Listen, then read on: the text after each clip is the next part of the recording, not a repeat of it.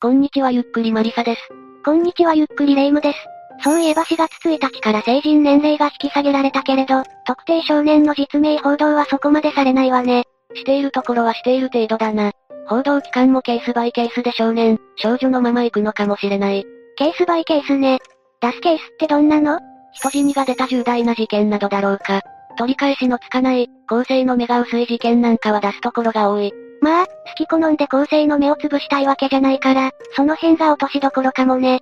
少年法を逆手にとってやりたい放題やっていた一部の人間が、同じように扱われるだけでもマシだわ。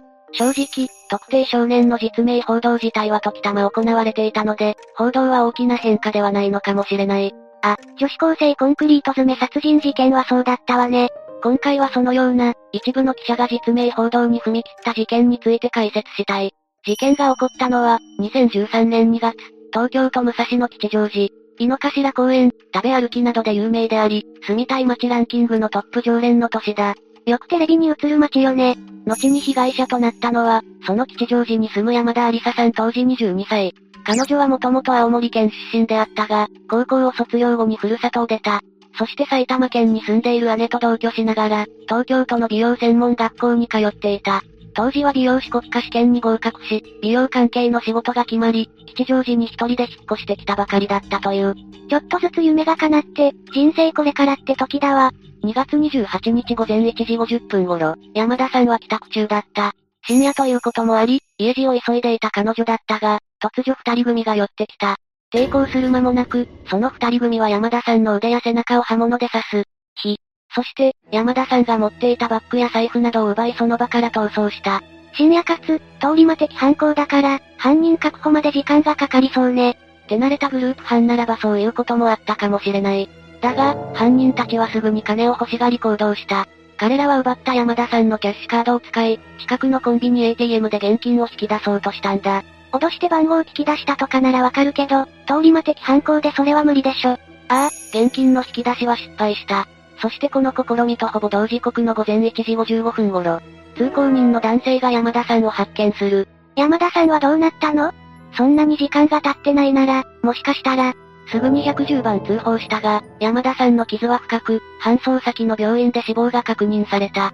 司法解剖の結果、死因は大動脈を損傷したことによる失血死だった。発見まで時間は経ってないが、二人組の負わせた傷があまりに深かったんだ。見ず知らずの人間をそんなにさせるというのが恐ろしい。それに金銭目当てで、お金が手に入らなかったし、すぐに同じことするかもしれないわ。警察はすぐに動き、事態が強盗殺人であることを把握した。これは現場約200メートルの場所で見つかった、山田さんのバッグに財布が入っていなかったことから判断したようだ。そして事件後の早朝、JR 吉祥寺駅近くで、怪しいとされた人物と服装が似ている少年を発見した。警察官が職務質問したところ、彼は他人名義の通帳を所持していることが分かった。もしかしてこれ山田さんの通帳？ではなく、少年がファストフード店で盗んだ別人のものだった。それゆえ、不正に手に入れた他人名義の通帳を持っていた疑いがあるとして、17歳のルーマニア国籍の少年 A を逮捕した。かなり怪しいわね。怪しいなんてものじゃなかった。強盗事件直後に、服装が似ていた少年 A が不正な通帳を持っていて、さらには彼の手袋に血液が付着していたんだ。これも別人のもの？いや今度は違った。この血液の DNA 型が山田さんのものと一致したんだ。それで3月1日に少年 A を再逮捕している。あと一人ね。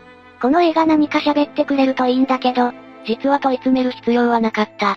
翌日の3月2日になると山田さんを殺害したもう一人の少年、18歳無職の B が出頭してきたんだ。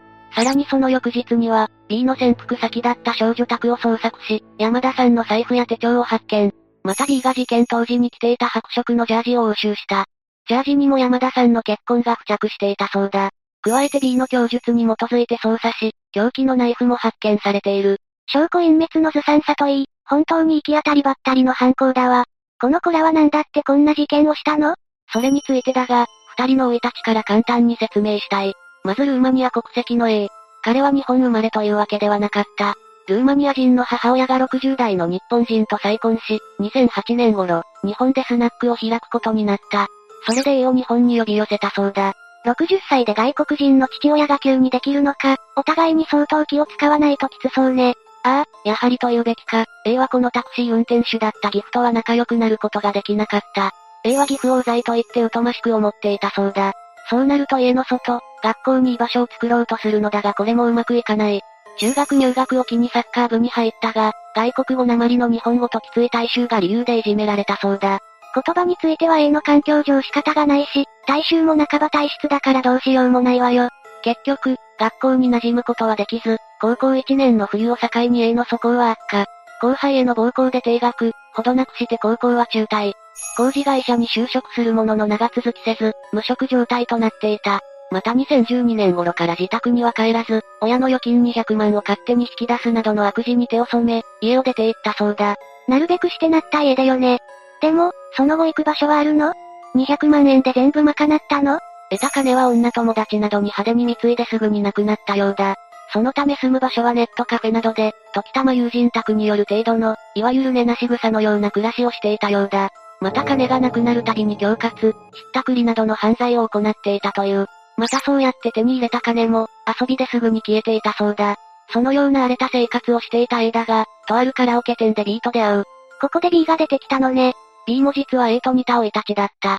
B は母、姉、兄との4人で団地住み、父親は飛び職で別居中。母親は廃品回収用の仕事をしていたらしい。A ほどじゃないけれど複雑な家庭ね。ただ B の母親は平気で駐車違反をしたり、自治会費を滞納したりと近所での評判は最悪だった。評判については B が、中学から万引きや自転車窃盗を繰り返していたことも影響しているかもしれない。根っからの不良だったの？むしろ気が弱いという話がある。話を B 家に戻すが、実は B 家は金銭的に困窮していた。それで生活保護に頼るようになったそうだ。だがそうなると B は恥ずかしさや惨めさから家出をすることにしたという。確かに家出した理由を見るに、気が弱いというのは伺えるかもしれないわね。そして前述の通り、カラオケ店で A と出会う。複雑な家庭、家出状態、と似た境遇であったことから意気投合するようになったようだ。A が B の上がり込んでいた家で少女宅に出入りするようになると、恐喝など犯罪行動も共にするようになったらしい。B は気が弱いんじゃなかったっけ？昔はな。だがこの頃になると A と共に、サラリーマンや酔っ払いに恐喝をして遊ぶ金を得ていたそうだ。また B は日野市で流通している脱法ハーブにも手を出すなど、完全に道を踏み外していた。そして完全に犯罪への危機感が薄まった事件の2日前、二人の少年はゲームセンターなどでたまたま出会った。いつも通り遊んでいるうちに、金がなくなり、強盗を計画したという。恐喝に慣れていたら、強盗も同じように考えるわよね。ただ、今度の二人は脅すだけではなく、最初から刺した方が早いと短絡的な考えに至った。それで翌日になると、スーパーで凶器となる刃物を2本と手袋を購入した。その後は吉祥寺に移動し、漫画喫茶で時間を潰した後、たまたま深夜一人で歩いていた山田さんを襲ったんだ。本当に通り魔だわ。犯行後、二人は凶器を現場近くのマンションに捨て、現金引き出しを試み失敗。その後は二手に分かれて逃走するが、A はファストフード店で財布を盗み、駅前でうろついていたところを確保された。ここからは前述の流れの通りだ。なんかここまで見ると、すさみ切っていた B が実施したのは意外ね。気が弱かったから一人になって慌てたのかしら？それについてだが、事件のニュースを見た B の友人が疑って問い詰め、自分がやったと言わせたそうだ。この時、友人から殺すことはないだろうと激しく非難されたとのことだ。本当にその通りよ。推奨するわけじゃないけど、恐喝でいいじゃない。それにしても、未成年の背景や自首の経緯まで結構わかるものね。これについては週刊新潮が、二人の背景を実名を含め報道しているんだ。少年法61条の趣旨に違反するとされているが、新潮側は事件の重大性から報道に踏み切ったそうだ。これ大丈夫なの？過去別の事件で、実名報道をした新潮側は訴えられたが、裁判所は、少年の権利を侵害したことにはならない、と判断した。少年法61条だが、実名報道するしないかは、社会の実勢に任されているという解釈だそうだ。あら、昔から実名報道していいんだ。とはいえ名誉毀損もあるし、公正を妨げたいわけじゃないので、通例的にあまり報道はしない。ただ今回は新潮側が述べているように、社会的に重大ということだろう。本当に社会が注目していた事件ということね。一体どういう裁判になったの？裁判だが大いに荒れた。一つ目は殺意があったかどうかという点。当然だが A も B も殺意は否認した。しかし、刃渡りの長い刃物を選ぶという点で加害意識が強いとされ、二人とも少年審判よりも一般の刑事裁判で裁かれることになった。いわゆる逆装置ってことね。それで結局裁判では殺意はあったとされたの？後半で殺意については A、B 双方が否定したが、犯行の過程から殺意を認定できるとされた。また二人が犯行現場を下見していたことからも、計画性も認められたようだ。未成年の特別扱いはなし。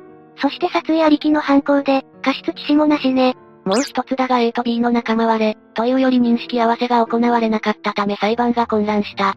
後半中、A は遊ぶ金欲しさではなく、B や A で少女との生活を守る手段として金が必要だったと感情に訴えた。一方の B は、山田さんを刺したのは A が突然行ったこととし、犯行の計画も A がしたいと述べた。未成年のグループ犯行のいつもの流れね。B は A に自分も刺すから、お前も刺せと言われて犯行を行ったと、殺害には重犯であった旨証言を行う。また、山田さんを刺した後、自分がカバンを取りに行ったが、その後の ATM 操作などは A が行ったと述べた。A が主犯なのは本当 ?A によると、刺した方が確実と言い出したのは B らしいが、裁判で最終的にはやや B の意見の方が信用された印象だ。この判断には A が岐阜から200万円を盗む、暴行事件を起こすなど、比較的非行傾向が進んでいたことも影響があるかもしれない。A の方が重い判決になったということね。いや、二人に下った判決は休刑通りの無期懲役だ。これ本当？合法ハーブの影響も考えられたが、犯行後の合理的な行動。山田さんの殺害を認識しての計画。それら全てを加味して、未成年ということで特別扱いされなかったんだ。A が一体いじめられて安住の地を求めた云々は ?200 万円の件でもそうだが、A はかなり手厚く支援されていた。そのため A のその言葉も考慮されなかった。その後は両名とも控訴したが、棄却され刑が確定している。事件としては一旦以上だ。未成年で、外国籍だから A だけでも配慮されるかと思ったわ。繰り返しになるが、A は岐阜を飛んでいたが、岐阜はむしろ支援を惜しまなかったとされた。外国籍で喋れない、というのは異常な犯罪傾向の言い訳にならないのだろう。確かに A、B の境遇も山田さんには関係ないものね。最後になりますが被害に遭われた方に哀悼の意を表します。最後までご視聴ありがとうございました。